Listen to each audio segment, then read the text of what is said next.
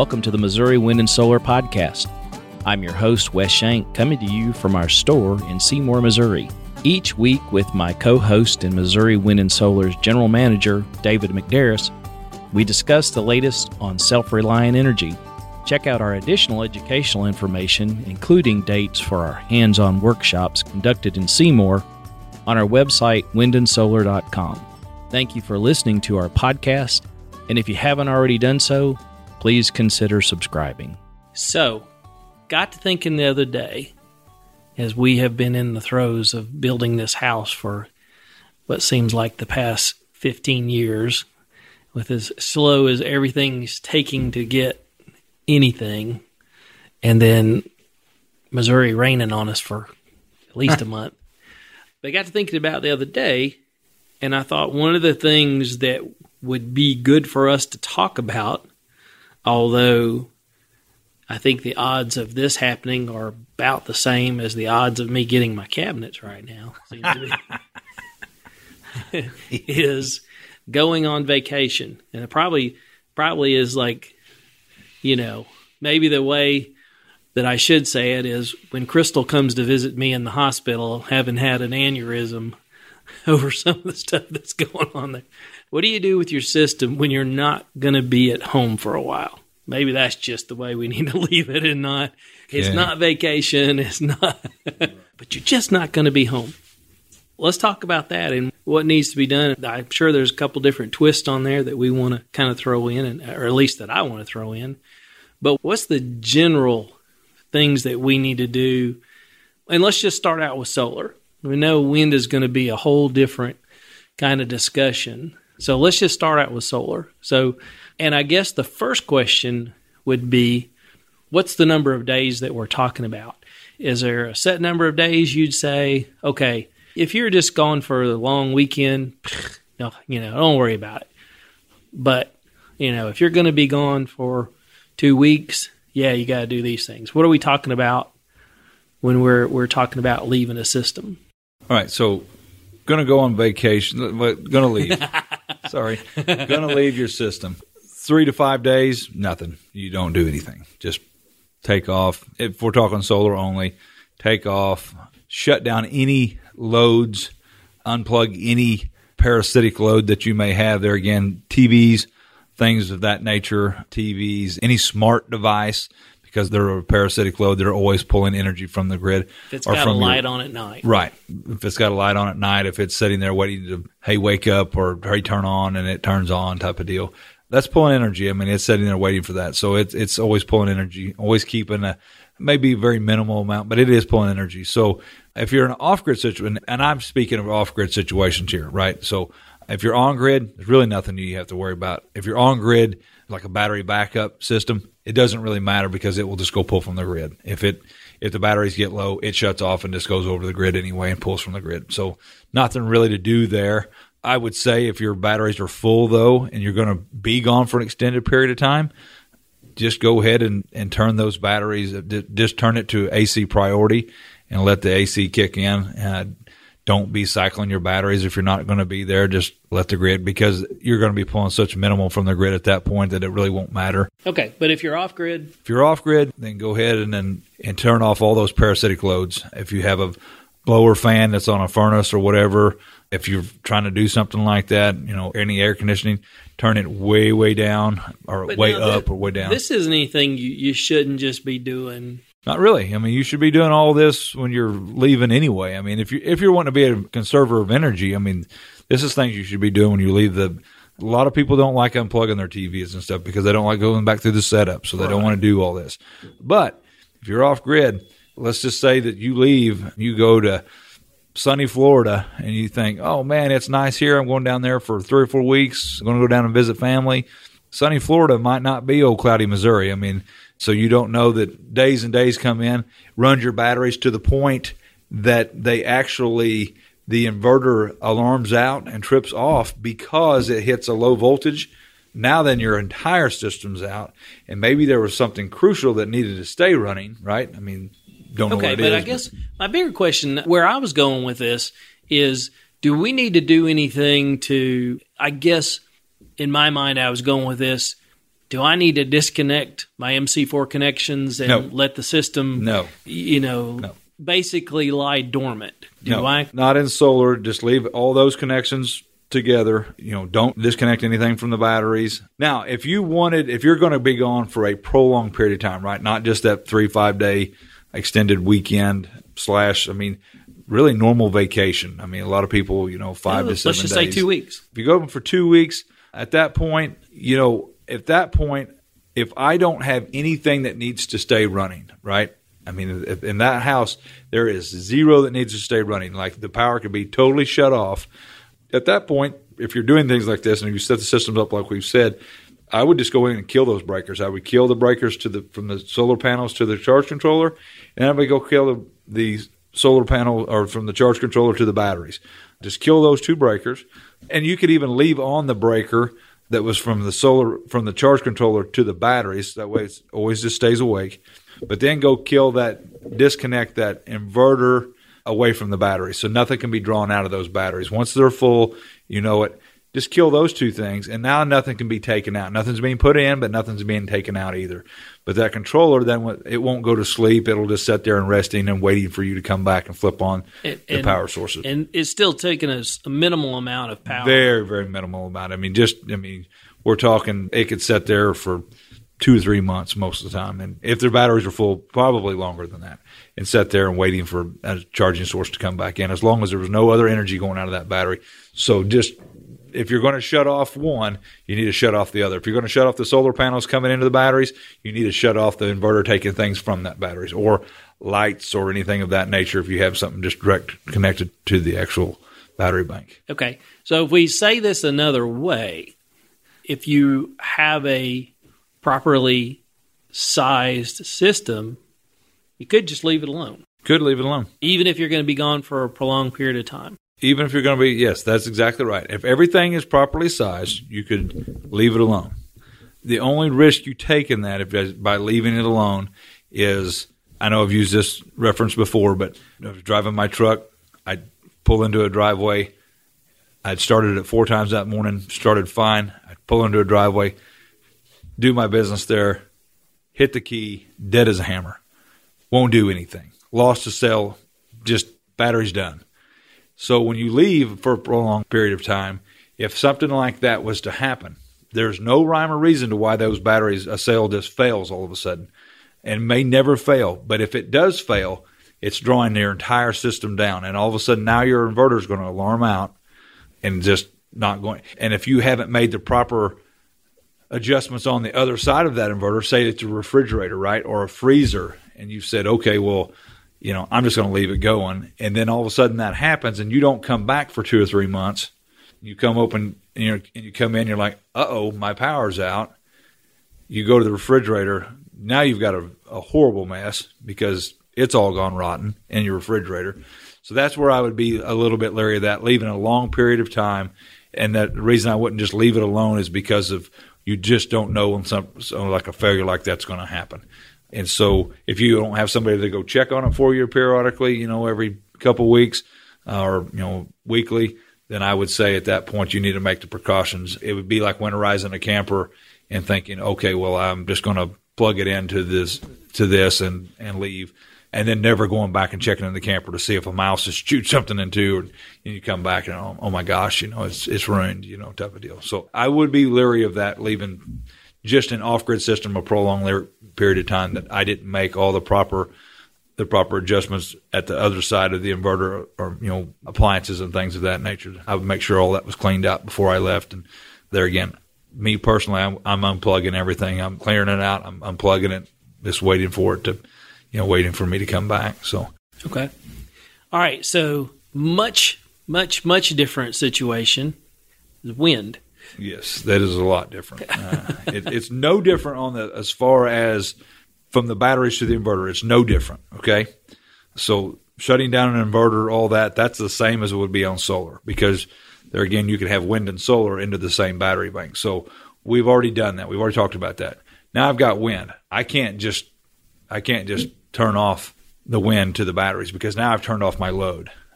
Okay, so the one thing I can't do is just let that turbine go into free spin mode. And it's going to do that if I just turn everything off. If I just turn it all off and there's no load to the batteries, it's just going to immediately just start going into free spin. And, and at that point, you know, say a 30, 40 mile an hour wind comes along for a prolonged period of time, you know, two and three days, you're going to overheat the bearings. At that, you're probably going to have a failure in the unit. And also, what you're going to overheat, just because it's spinning, you do have magnets in there. You do have that stator in there that's still in there. Even though it's not producing electricity, there's still heat going to be formed there. It's still producing electricity, and it's still producing electricity, but it's just it's not, just not going anywhere, and it's, it's going to cause converted ex- into heat. extreme heat. That's exactly what it's going to do, and you you have a chance of burning up your stator if you let it go into just a free spin. So if you're going to be gone for say that week to two week period, just put the brake on it. So that's curious. You wouldn't take it down?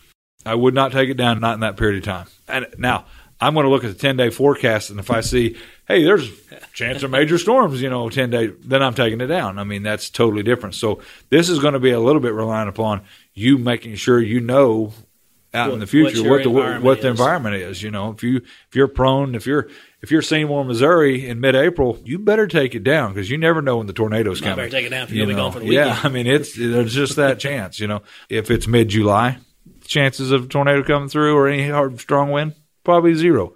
You know, I mean, it's going to be so so little that it would be not worth doing.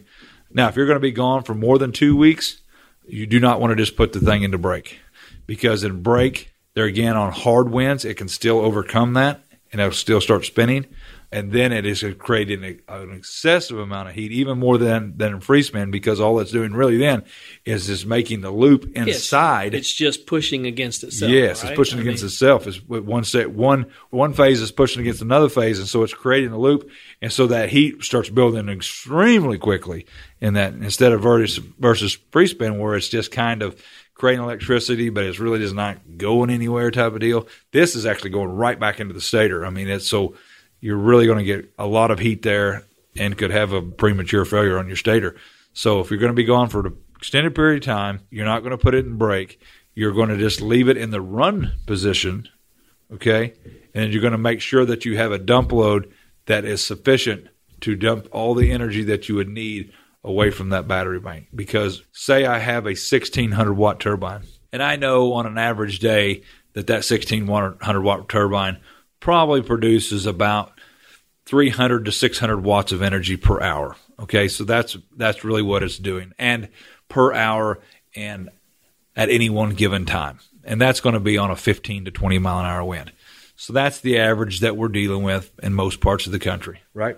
So there again, knowing that hey, there's no predicted big wind storms coming, there's nothing of that, and sometimes that is a just come blows up, you know, type of deal. Right. But for the most part, you, you we could go with the what ifs all day on that deal.